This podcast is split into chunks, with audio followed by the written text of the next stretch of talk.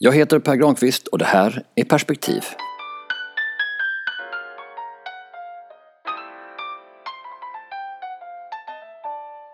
Svenska rökridåer.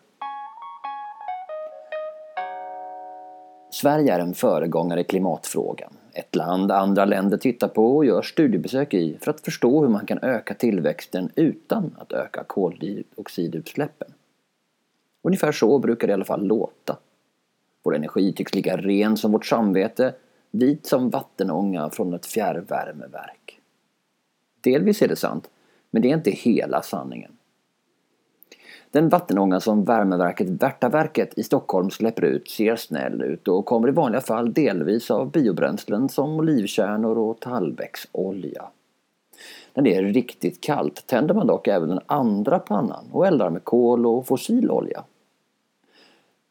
Utsläppen av koldioxid från Värtaverket motsvarar utsläppen av hälften av huvudstadens alla bilar under ett år. Det är symptomatiskt för Sverige. Bara för att vi är bättre än andra tror vi att vi är bättre än vi är.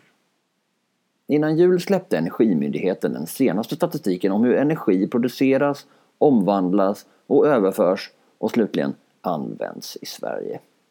Även om vår elproduktion är så gott som fossilfri kommer 41% av den från kärnkraft.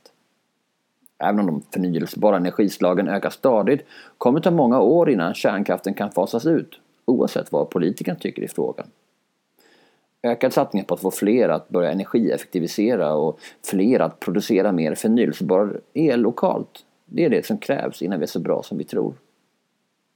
Hur många laddstolpar som hamburgerrestaurangerna än sätter upp är det nästan ingen som använder dem. Transportsektorn står för en fjärdedel av Sveriges energiförbrukning och använder nästan helt uteslutande fossila bränslen. Ökade satsningar på kollektivtrafik, som ju i många städer den är fossilfri. Satsningar på lånecykelsystem, spårvagnar, tåg och produktion av biodiesel krävs innan vi är så bra som vi tror på det området.